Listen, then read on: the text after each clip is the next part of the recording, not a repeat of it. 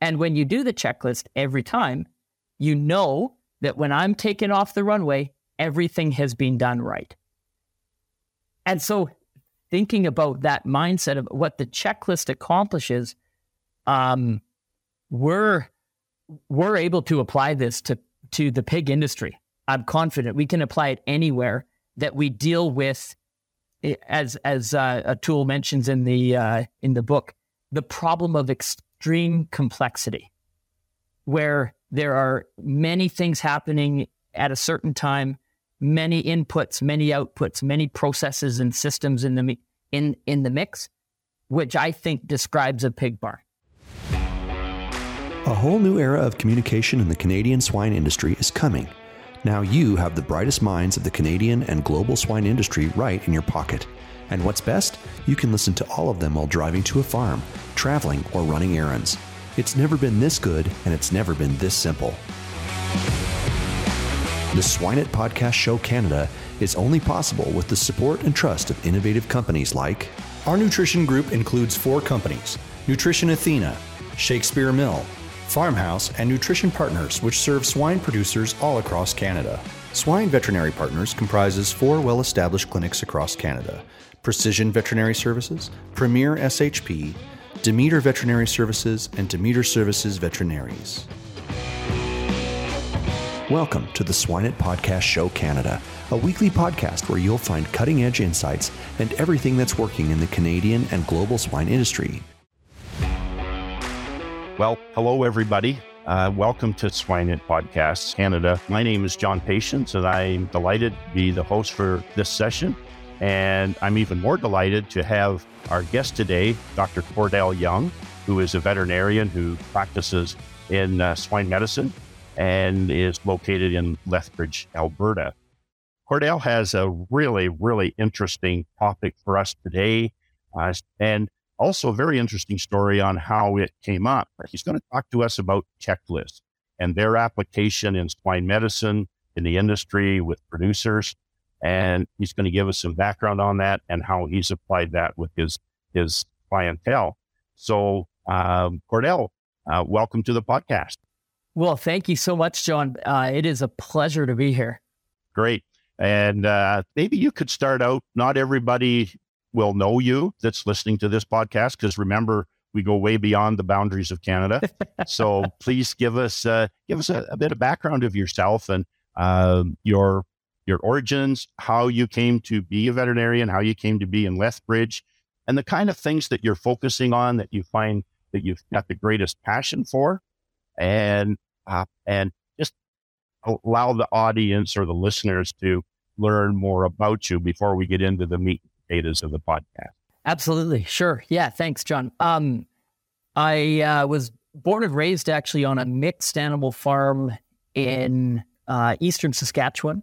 And I got introduced to animal agriculture at the age of eight or nine, I guess, when I was, uh, when I bought my first sheep. Um, Mom wondered why. And I told her I needed to pay for college somehow in retrospect, I should have chose something other than sheep. Um, but uh, that led me on a journey, I guess, to learning about sheep medicine and trying to keep sheep alive, which we all know is absolutely impossible. Um, and that eventually took me actually to the career path of of becoming a veterinarian, and and I did uh, two years of animal science before getting into the vet college there at the WCVM in uh, 2013. So um, I graduated then 2017 and had a job uh, working exclusively in swine uh, or the, the dark side of uh, veterinary medicine um, uh, in Lethbridge, Alberta. And I've been there ever since. It's it's really uh, it's caught a hold of me. I, I'm quite passionate about it and really enjoy the work and the clients I get to uh, work with, and even switching from loving sheep maybe first to actually loving pigs. Very good. Okay. And um, and so, but before we do, you have an interesting pastime that I actually think is relevant to the topic today because explains a little bit of how you came up with the idea. And so, Cordell today is going to talk to us about checklists and their application in swine medicine. And he I'll, let him tell a story of how his hobby helped him to come up with the idea of the importance and value of checklists. Yeah, sure. So this is uh, quite a quite a passion of mine as well as pigs is is flying uh, and aviation in general. Um, ever since I was a kid, I wanted to be a pilot, and so obviously through high school and vet school, it's busy enough that it's hard to get out to the airport to uh, to train. Um, and it took me a couple of years into practice. Uh, probably two years ago, two and a half years ago, I, I finally said, enough of this. I got to go flying and I got to get my pilot's license. And so uh, over the summer of that year, and, and it took me about a year actually to complete all the hours for my, my private pilot's license. Um, I've really come to enjoy and, and love aviation actually. Um, even though we live in Lethbridge, which is notoriously uh, 80 knots or more straight out of the west, there are days that we can fly. Um, and uh, in general, one of the key features of, of aviation is actually the checklist. Um, and I'll, I'll, reference a book probably several times as we chat, the, the Checklist Manifesto. Um, it's by uh, Atul Gawande. He's a surgeon uh, from the U.S. and he was he was exploring the connections between medicine and aviation, and he went back to the checklist actually. Um, and, and, I'm not sure if I could take a few minutes to go into the background. It, it was way back in the uh, in the mid 1900s. Actually, there was uh, Boeing uh, had invented and, and made and brought to manufacturing the B 299 bomber um, and they were wanting to get the, the contract for the U.S. government uh, Air Force uh, to build these planes and have that in the Army. Um, but uh, tragically, as as they were showing off the first model with their most talented pilot, um, something malfunctioned and the plane crashed, and uh, the it was it was a fatal crash, unfortunately. And and Boeing said, "This is a complex machine." And yes, it in it it requires intelligent people, but even our most intelligent person was not able to fly it without a mistake. And that's the birthplace of the checklist as we know it in aviation today. And as I as I go to run up, I start I start the plane, I do my run up. As I'm taxiing down to the runway, I've usually done about seven checklists already and they're they're point for point for point. Um, simple. For for example, uh, on the run up, brakes are set, mixture full rich, fuel pump is on, fuel selectors to the fullest tank, uh, the throttles to 2000. You just go step, step, step, step, and by the time you're done, you know that it was done correctly. And when you do the checklist every time, you know that when I'm taken off the runway, everything has been done right. And so thinking about that mindset of what the checklist accomplishes, um, we're we're able to apply this to to the pig industry. I'm confident we can apply it anywhere that we deal with, eh, as as uh, Atul mentions in the uh, in the book, the problem of extreme complexity, where there are many things happening at a certain time many inputs, many outputs, many processes and systems in the in in the mix, which I think describes a pig barn. um, and and so it just resounds to me in my practice, but also for producers in their barns, there is utility uh, for a well done checklist. Yeah, I, I find the concept really, really interesting, Cordell. And as I think of the circumstances for somebody working in a hog barn um, or other parts of the industry, but certainly working in a hog barn, when you go in to the barn in the morning, you have in your mind an idea of what your chores are, what you need to get done that day, and how you're going to do them. But inevitably, at some point on many days, something distracts you. You know, there's a broken water line, there's a, a pig that is in dire condition. Um, there's uh, fuses have blown, there's equipment's not working, and you have your regular chores to do, but you have these these distractions that come up that have to be attended to and frequently have to be attended to right away, which would make it very easy to miss something that would be on your checklist. So I, I think it makes a lot of sense when when I was reading about your your concept here. Absolutely. So it, are are you are you the are you the only so far veterinarian that's using checklists, or are, are there others that are using the concept or with their clients as well? Oh, absolutely. Uh, other, I know for a fact, other systems, um, likely and integrators, other uh, producers and people will be using checklists. If if not checklists, they will have a binder somewhere full of SOPs, which are a, a close relative, I would say, to a checklist, right? Um, and and part of part of my pursuit actually in in learning more about checklists and becoming passionate about them is that they don't become just a dead protocol or they don't become a paper in the binder that's dusty on the shelf um, because that's not utility day to day. And that doesn't account for just like you said, I love that actually about the distractions that inevitably come. Right.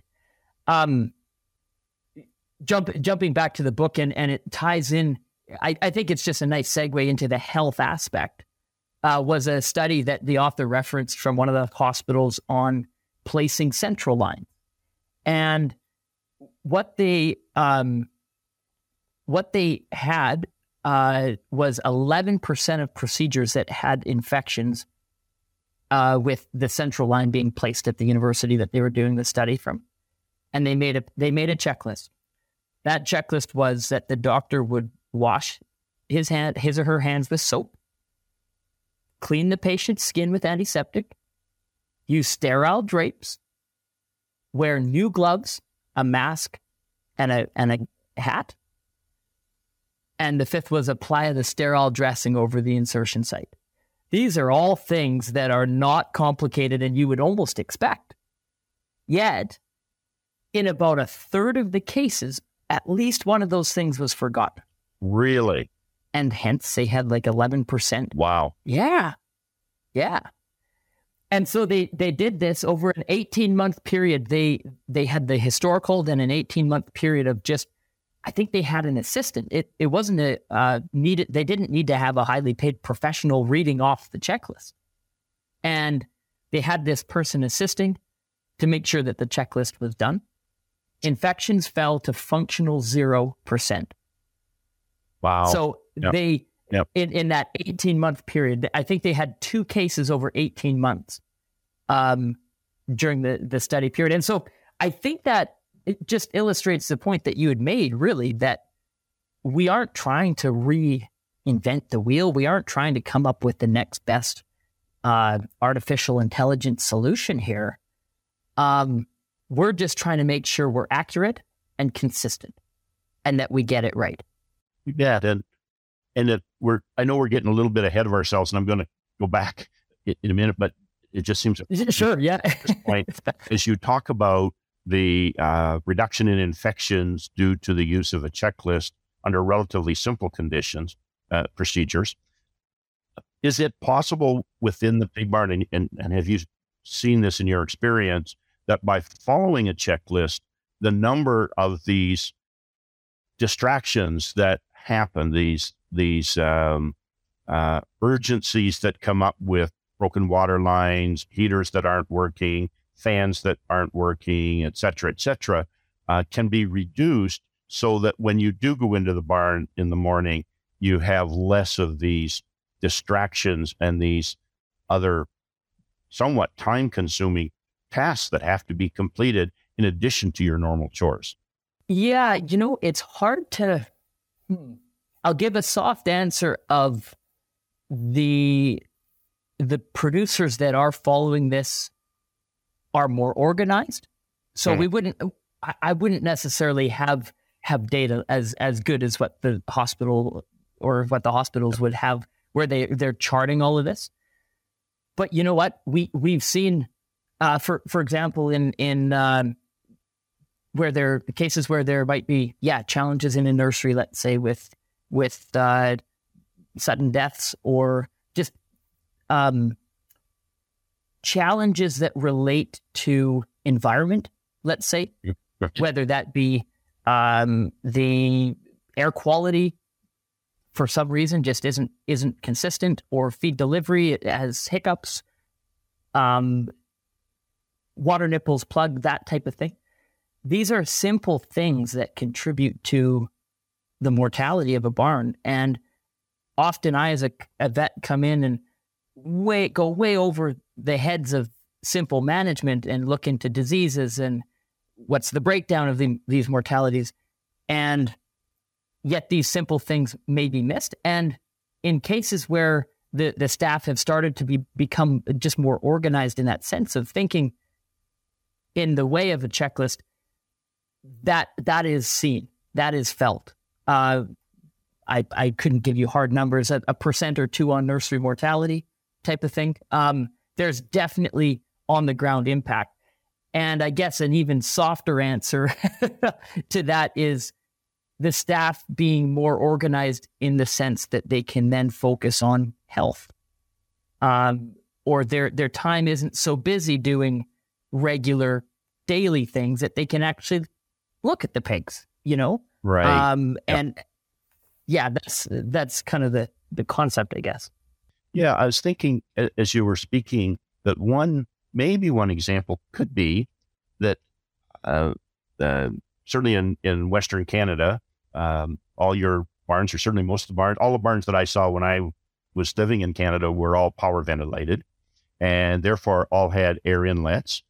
And one of the things that we knew f- almost for certain that if you wanted to have problems with tail biting, you did not make sure that the air inlets were properly adjusted. And so, because uh, you have some inlets that are open two inches and others that are open one inch and others that aren't open at all, and maybe even have one that's open four inches, and you have this disparate flow of air and you have drafts. And I know one producer told me he could turn tail biting on and off just by how he adjusted his, his air inlets. And so that is something that will be on a checklist when you empty out the barn and you clean it up and you're preparing it for the next fill is to make sure all those inlets are equally adjusted. And that could then reduce the amount of time that you spend dealing with tail biting. Absolutely. And you know what? That is probably in, in terms of uh, rubber hitting the road, practical things that can be done today or tomorrow or this week yeah. for producers. Yes. yes. That's exactly what we're talking about. And and you've already hit on it in, in terms of the swine industry and and right in the barns. I think that's probably the the most overlooked is room preparation. Right? It it just it just gets overlooked. Yeah, we we in in a, in a nursery room, uh, you move out the last group, you wash, you disinfect, great, and then you open the door a couple days later, and in come a bunch of new pigs. But where where are op- our opportunities for, let's say, a pre-fill checklist? That's the, the probably the most uh, concrete example or or impactful example that I could mention today. I I think. Um, okay, you set all the inlets to zero percent and adjust them and calibrate them. Can you imagine if that was done every time? Empty out the water lines so that they're at least dry, or run a disinfect through those water lines mm-hmm. and make sure yeah. that they're rinsed. Ah, yes. Right? Yes. So that the water lines are fresh and clean. Right. Um, empty out the or if if the if the uh, feeders are bowl enough that there's water and disinfect left in them, that needs to be emptied because if a pig drinks that first thing when they come in the pen, they are going to be so ticked off that they're not going to eat for a little while, maybe a day, maybe two because it tasted so bad, right? So, okay, the disinfect is gone. But I mean, even jumping back to um, was a degreaser applied? So make sure that, okay, it was degreased before it was disinfected. And then make sure that it was dried. I mean, this is very, it's very basic stuff. I'm not coming up with new science at all. but it's just the application in a simple way that, okay, the animals are moved out. You, you degrease it, you disinfect it, you dry it, you set the inlets, you clean the, the water lines, you empty the feed troughs, you fill the feed troughs with fresh feed less than a day before the animals come in, right? So that it's fresh and they like it. You set up the gruels if you if you need to. Um, you um, even plan out the the stocking of the pens if you need to of how many needs to go in each in each pen type of thing. Um, each of those things, setting water nipple height if that's applicable. All of these things on a checklist, you can have a five or six point thing that takes less than a minute to do, and you've changed the experience of that pig. Absolutely, Cordell, and and then it leads to me, interestingly, um, as we have we don't have a lot of producers, but we're having more and more producers that are looking at going down the path of antibiotic free um, or re, uh, no antibiotic ever kind of production systems.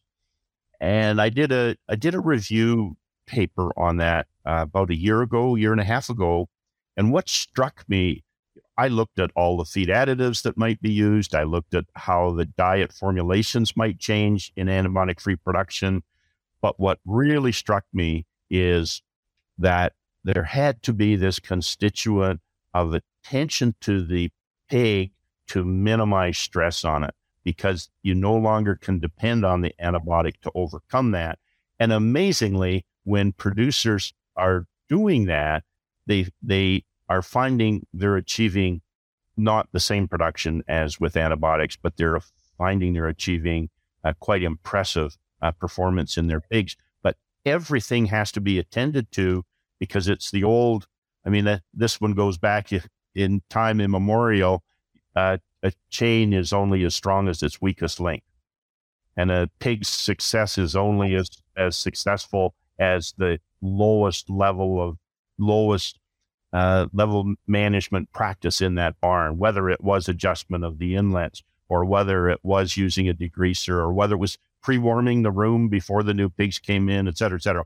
Anyhow, I'm talking way too much. I want to listen to you instead. No, no, that's, but you're, you're spot on. You're spot on. Can we go back then, Cordell, and for the benefit of our listeners, if they are a pork producer and they say, you know, I think this makes a lot of sense for a number of reasons to have these checklists, how do you go about implementing them? And then after we've talked about that a little bit, then I'd like to go to how do we go about maintaining them? So, you know, people are excited and they start and they use them, but then a month later, six months later, a year later, are they still using them? So, but first off, how do you implement checklists with one of your clients? What's the procedures? Yeah, so it's not easy. I'll say that first because we are an in- industry that has been inundated with SOPs, standard operating procedures that we need to write them out. And we've dare I say, we've uh, created a disdain for SOPs. Um, just, oh, an SOP? Are you kidding me?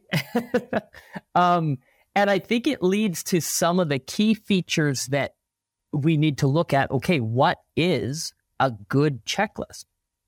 A good checklist is one that the staff or the people performing the duty want to use.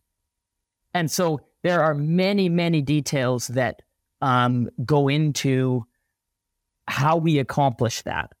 And the very first place we need to be careful is that it's not the management writing the checklist, it's the people doing the work that write the checklist. And I'll, I'll use an example from, from my own practice for that. And I probably went overboard on the details, but when my if I if I need to send any staff out to a facility to either just pick up samples or do some type of task, um, I went. I I actually sat down. Uh, well, a couple months ago, anyway. Shortly after I had read the book and started taking it in and applying it to uh, to my practice, um, I sat down with uh, with one of my staff and and said, "Okay, what is every detail you need to know going to a farm so that you feel comfortable that you you know the details you know what's going to happen you know what's expected of you and there's no surprises and so we came out with a list okay i need to provide a little checklist uh, mine has about 20 things on it which is drastically too long um, but it included the name of the farm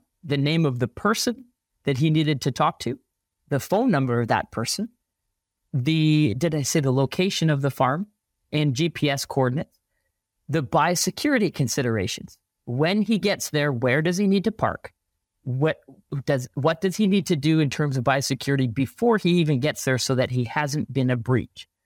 Um, once he gets there, what is it, what's the history? What's the reason he's going? And so we went through all of these details, and it takes me about three minutes to finish that checklist and send it to the, the staff that would be doing the task because they made it for me. He told me things, uh, my, my one staff member told me things that I didn't even think of that changed the checklist, right? So that I think is the key feature. Um, but I got another couple of details on on what makes a good versus a bad checklist. And one of them is long points that try and teach the user how to do their job. That is an absolute fail. And if we go back to the aviation checklist, pilots are smart people. Well, most pilots are. I don't know where I stand, but um, most of most of them are smart people. And the checklist is not designed to teach them how to fly. They know how to fly. The checklist is there as a as a as a reminder, right? Um, so Another key feature of good versus bad checklists are vague, vague points. One of those could be there's feed in uh, there's feed in the feeders on a on a pre-fill checklist. Well, you know what? A staff member that really doesn't want to be there, if there is a single pellet in the bottom of that feeder, they can truthfully check off that there's feed in that feeder. but it has to be precise the feed in that feeder is up to the level of the dropper. Great. There's no ambiguity there, right? And so that that becomes a critical piece is that there's no room for misinterpretation because as soon as there is, the checklist will get thrown aside because it makes people feel uncomfortable, right? Um, so that's a, a very the it needs to be precise and yet simple to accomplish the task and be used. I think in terms of actually implementing checklists in barns that are um, useful and efficient, we have to get creative of, of where they are, the the font that we use, the color of the card. Um, one example that I was thinking about recently is simply syringe cleaning after vaccination. Well, truthfully, the best place to store syringes is in a dry, sealed container. And so it would be very practical to have a checklist with each of the things. Okay, you've dismantled the parts that need dismantled. You've washed with a light soap if you did, and then a proper rinse if that's in the protocol, and then placed in the box. And that all sits on the lid of the container for the uh, the sealed container, right? So the staff know that it needs to go in there, but as they put it in there, they they're able it's right there for them. They don't have to go looking for it and they don't have an a, a deck of cards with checklists in their pocket. that, those will never get used, right? those are some of the things to to consider in making a checklist. Don't make it too long. Five to nine points is what uh, is is what was recommended actually in the book that I, I referenced there five to nine points and no more. Because if it can't fit on there, it's not important enough. Okay. So, um, just out of curiosity, when with the various checklists that you go through uh, as a pilot, uh, you mentioned, I forget, something like seven different checklists you went through before you got out to the runway. And how many items would be on each one of those checklists? Yeah. So actually, uh, there are seven. There is a checklist before starting. The engines, I'm just talking on the little Piper Warrior that I fly, um, which is not a sophisticated aircraft by any stretch. Um, before start, the engine start, before taxi, uh, as uh, taxiing down the runway, uh, doing the run up, um, then before takeoff, and then after being cleared for takeoff. So some of those in the smaller airport that I fly from aren't applicable, like being cleared for takeoff because we're we're in a uh, class D airspace, right? So that isn't absolutely necessary. But number of um, so the engine checklist or the engine start, i I've just pulled up one here. So unfortunately, on the engine start, there is a 17 point checklist, which is arguably too long.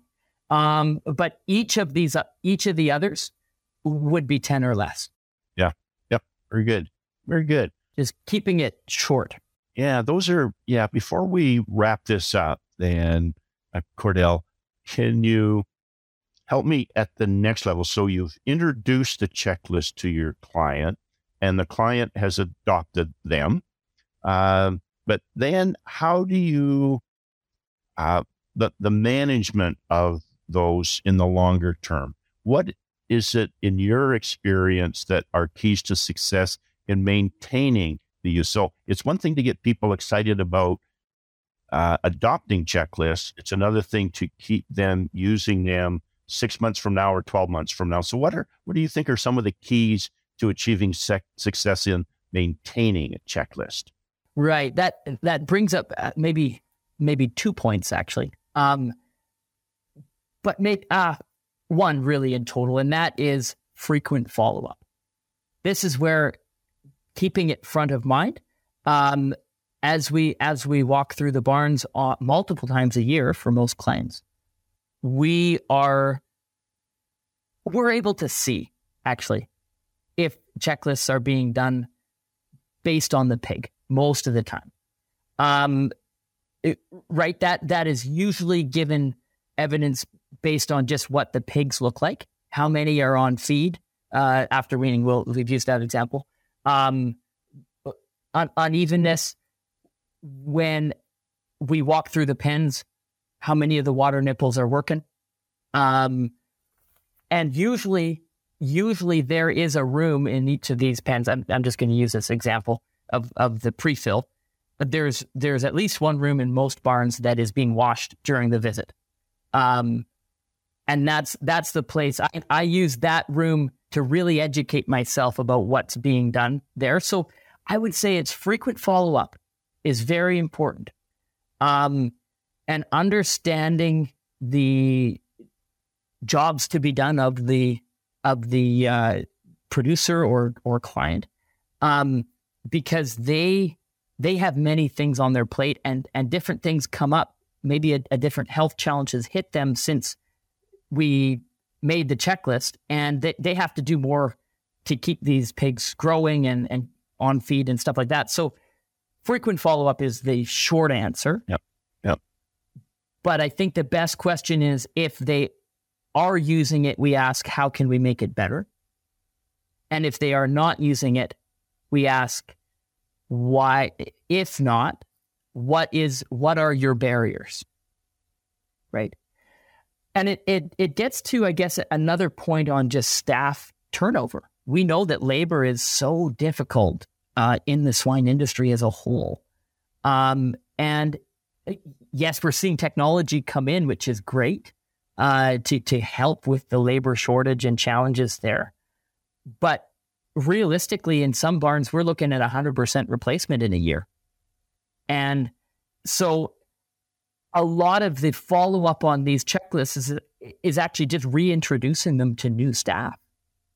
And it with with the new staff that that I've mentioned and worked with on this, it's been fairly well received because it helps them from a point of not maybe understanding everything that's required of them to having absolute clarity.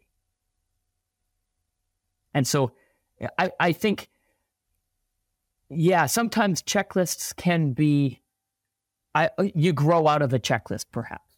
Like if I'm doing this job for 15, 20 years, you know what? It's pretty it's pretty hard to get uh, or to convince me that I need to check the water feed in the air in in a grow finish pen. Uh, I'm going to be doing that anyway, right? But um, so sometimes, yeah, you can outgrow maybe checklists, perhaps. But the key is to revisit it and understand. Okay, if it didn't work, why didn't it work? Was there something systemic here that got in the way? Or if we feel like we outgrew it, how can we actually build a better checklist that helps you accomplish even more and more efficiently? There's, I, am convinced there's always room to grow. Yeah. Yeah. It's, uh, yeah. If you're not trying to get better, then you're probably sliding backwards. Right. So you kind of always within, within reason, seek to, to do better. So I'm afraid our time is running out, Cordell. But by way of uh, sort of wrapping this up, are there one or two or three key messages that you would like to share with our listeners today uh, with respect to the uh, the the value of the development of the implementation or the maintenance of checklists in hog barns? Yeah, I think I, I think just to yeah kind of summarize the key goal for all of us is we want to get it right. We want to have we want to be accurate, we want to be correct, and we want to be consistent. But often that consistency is where we fail uh, the most, right? And so if if there was a starting point maybe is to sit down and actually just take 10 minutes. That can be all it takes at some points, but it must be with the people completing the checklist to gain traction. That if there was one message, that is it. Um, and then for for continuing, it it that can be built into performance uh, performance reviews or regular barn visits to just revisit. Okay, how are we doing with consistency of care for for our pigs? And and that's the ultimate goal, right? Very good. You bet. Makes a lot of sense. There's a lot of practical things in there, Cordell. And I want to thank you very much for taking time to be with us today. Thank you. Yeah. Uh, uh, I've been quite fascinated by this, the, the ideas and concepts that you've shared with us and really how you came across the idea of developing these these checklists.